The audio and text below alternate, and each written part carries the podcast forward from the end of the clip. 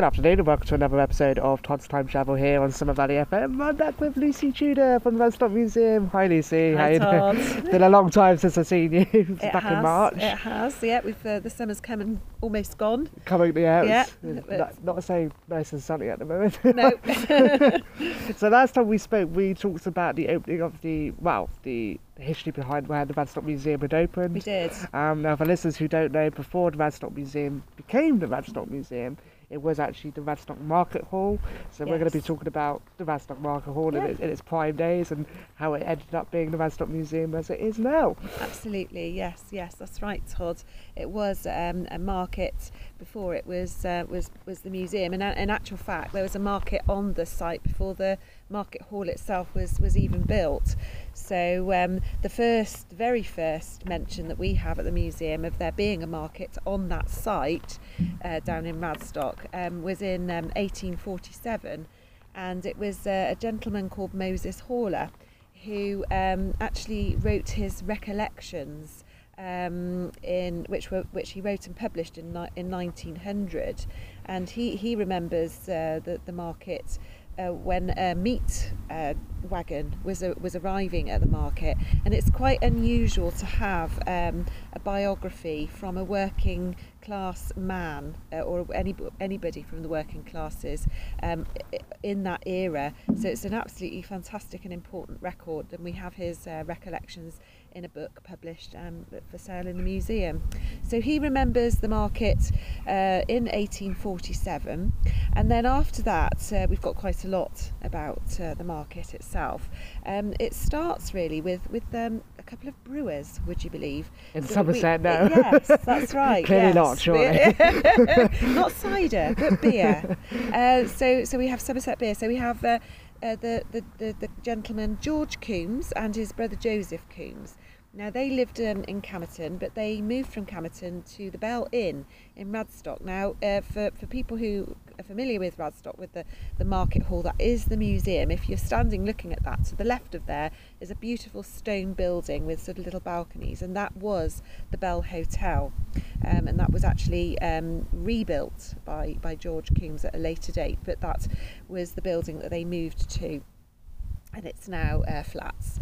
Um, and they also um, owned the Lamb Inn at Clandown, which of course has just been um, recently um, refurbished. Yeah, I was going to say, yeah. Yeah, nice, nice pub. So uh, they grew their brewing business, um, producing Clandown bitter, which is very popular. It was sold uh, widely across the West Country, even as far as Wales. It was very cheap, I Wow. understand. Blimey. So uh, it was very popular with the miners. um, and uh, they also then took on the Waldegrave Inn, uh, named after the family who owned a lot of the land in, in the area at the time and in actual fact still do.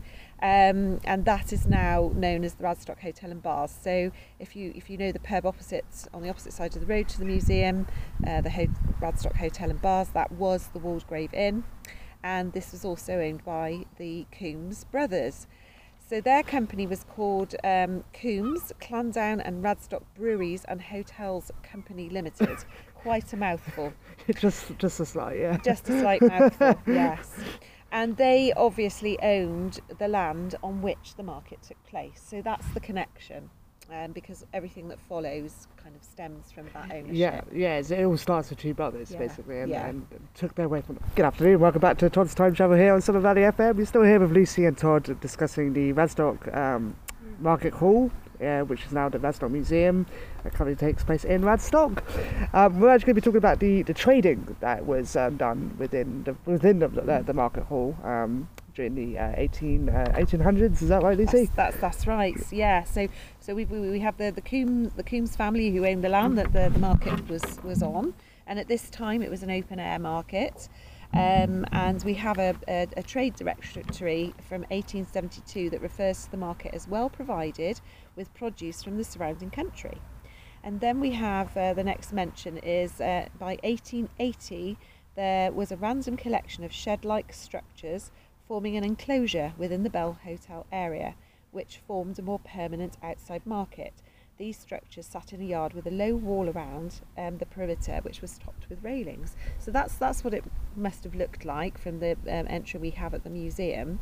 Um, and we also know that the market took place on Saturdays and wasn't just popular with Radstock residents. We had people coming then from all of the surrounding villages and Midsomer Norton Yeah, like as Peas well. Yeah, yeah. All of those, that's right. So they would travel into Radstock's Market, and obviously later times on the on the train. They would come by train as well as foot, bicycle, yes, because horse and cart. yeah, because by the Market Hall you had the, the passenger train line and also the, the coal train line as well. So yes. it, wa- it was a very busy area of It- Radstock it in, really in, in was. its 1800s yeah, it was a very a very exciting um, day of the week. You know, it was when lots of people came together and socialised, met one another, had a chat, as, as well as um, you know actually going and doing their shopping. yeah, well, yeah, Saturday's And- always been an exciting day of Yeah, the week. it has actually, hasn't it? Hence yeah, Elton John's song. and um, as well as um, a Saturday market, they also used to have a, a livestock market, which which happened on a on a Wednesday. So um, just talk going back to the, the sort of the atmosphere of the, the Saturday market, which was still at open air at this point, um, and uh, and who went to the market. Obviously, lots of miners' families went to the market because it's a mining town. yes. Um, and it, I thought the interest, the, the listeners might be interested to, to know that it was also on an uh, early on a Saturday morning that the miners were paid their weekly um, salary, their, sorry, their weekly um, wage, and they would go to the offices on Frome Road to collect their wages, um, and the gang leader would then have to distribute those wages to his gang. You know, because he would have carting boys and different Yeah, people in his gang Yeah, exactly. and he would have to pay those. And where did he do that? He would do that in the Bell or the Waldegrave. So he'd go into the pub to pay his his gang. Well, the wives weren't allowed into the pub in those days. Women weren't allowed in into bars and pubs, so they would be waiting outside, um, and they would be sort of banging on the door really to sort of encourage their husbands to Come come, back out. because they were worried it would all get spent on beer otherwise, and they wouldn't have any money left for the shopping, for the food, for the family. So Some things never it change. was it was uh, it was quite a quite quite a thing on a Saturday morning, and when, once they uh, once the once the wives had got the money, then the market really got going. yes. and, uh, yes. so so it was it was quite a, a jolly time. Um, the hall itself um, came about uh, in the late 1800s. There's, there was a, a gentleman called um, Tom Martin, and he was a surveyor, and he was born and bred in Radstock. And he was appointed by George Coombs, remember brewery owner, uh, to design and project manage the building of the new market hall. And uh, it was built over the period of 1897 to 1898, and it cost £2,500. And Tom Martin, incidentally, also designed the Methodist Church Hall in Radstock, which sadly um, we've heard in our local news recently is going to be closed down in January 22. So we hope that uh, it won't be pulled down. But Well, we don't we, we don't know, unfortunately, Yeah. do we? But it, it- Yeah. you were dis- we were discussing outside the interview. It's quite interesting that he designed something like the Market Hall, but then you'd expect him to design something very similar to a Market Hall. But then he goes on to design a Methodist church, Yeah. which is a very different very style of building. Yes, completely different style.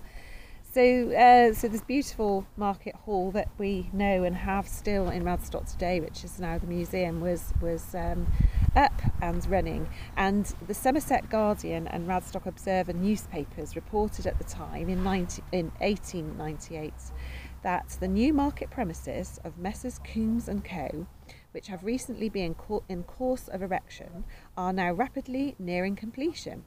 Perhaps the most conspicuous addition to the premises is the clock, which has been placed in the tower of the building by Mr. F. S. Lane. It contains all the most recent improvements for the correct timekeeping, some of them being from Mr. Lane himself. The arrangement for working the four sets of hands is an ingenious construction, especially designed so they do not cast any shadow upon the three outside dials when illuminated by gaslight. and then it says inside the museum, sorry, beg, beg your pardon. That. Inside provided um, for 70 stalls in three avenues, supplying goods of all the essential commodities from a piano to a parsnip. Obviously a broad uh, amount of produce and, I was wondering um, what the yeah with piano. and items available. and outside the museum, it- says there's a, a space where a number of all shapes and sizes of wheeled wooden stalls offering fish, fruit, vegetables, and the whole lot was sprinkled with visiting peddlers of various quack and catch penny gadgets.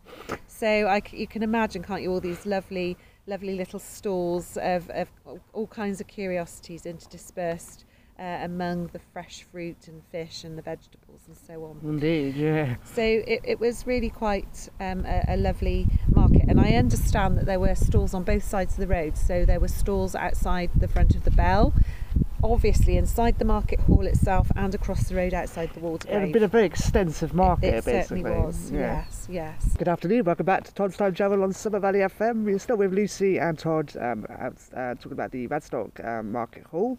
Uh, Lucy just briefly mentioned before uh, at the end of our last segment about the clock that is um, still stands today within the um, Radstock Museum. Um, as many as you may, will know as you drive through Radstock, it's probably one of the most symbolic parts of Radstock besides the Radstock Wheel. Well, it certainly is for me, anyway, because it does stand quite proudly within Radstock's town centre. Um, but we do have a little quote that Lucy is going to read us about the uh, the clock during its prime years being used. Yeah, so that well, the clock was really um, quite something. Uh, it was actually gifted by George Coombs, the brewer, to the town. So it's quite an expensive gift to the town. And um, you've got to sort of remember that, you know, a lot of people didn't have timepieces of their own. They were very expensive to own a, a watch, a, a pocket watch or, or a clock. Um, and um, apart from the mine hooter, which would go off to alert when the shifts were going to begin, um, it was very difficult for people to know what time it was and to tell the time. Um, and so to have a, a clock in the town striking the hour was, was really quite something. Um, and uh, most people living in the area will know that recently we've had the uh, clock strike um, repaired and it's now working again and it chimes on the hour. Occasionally it doesn't because it is a clock that has to be wound once a week. It's quite a complicated procedure. and imagine. if the guy who, who does the procedure is away on holiday or is uh, not around for whatever reason, then it doesn't get wound up, so you don't hear the chime. But usually you can hear the clock chime. I have heard on, it on yeah. the hour. It's very special. It's though, absolutely lovely. Yeah. So, um, so it was really quite a, quite something to have to have that clock, and um, if you remember in the, the piece that I quoted from the Somerset Guardian, um, F.S. Lane, Mr. F.S. Lane, made made the clock. Um, he was famous in the town um, for making clocks, watches, and jewellery um, in his shop uh, within the street in Radstock. So he was actually, um, you know, known about in, in the area well, and yeah. local. Yes.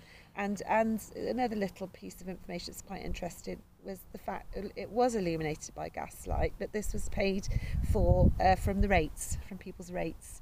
Um, so they actually paid for the the clock to be illuminated at, at, at night. Out of their own pocket. Wow.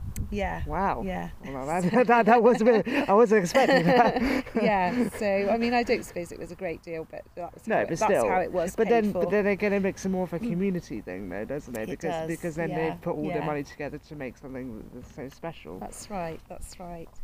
So, so that's that's the clock. Um, and I, I thought then I would sort of go on to tell you, um, well, to quote really, a local man who's called, um, who was called Ron Yelling, um, and he has uh, recollections of Market Day, uh, really from the sort of early to middle part of the last century. Um, and it's it's just a lovely um, way of conjuring up an image, if you like, of what the market must have been like. Yeah. So I'm going to read now from his uh, memoirs. Saturday was always a favourite day. It was market day. The normal, unhurried calm of every weekday was transformed into a crowded and bustling community, which was the highlight of the week and affected the business and the social life of the whole town. After being invalided out of the First World War, my Uncle Bert Lyne had a stall selling cheese, butter, and bacon just inside the door opposite the Somerset Dorset station. Mr. Bill Fern had several stalls crammed with boots and shoes. He had a gang of us school children who put them out in the morning and collected them up at the end. Mr. Skinner repaired boots and Mr. Marshall sold toys, and all the butchers were based on, on the raised floor of the market. Mr. Rich sold seeds and gardening tools, and Mr. and Mrs. Perkins sold sweets. We bought the pink and white minty shrimps, which we took down to the stables on the right hand side of the Waldegrave Hotel, and we gave some of them to the horses. They loved them.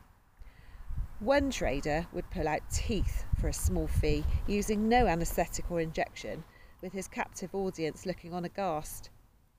As well as the install, in, inside stalls, there were many stalls outside the Bear Bell and the Waldegrave.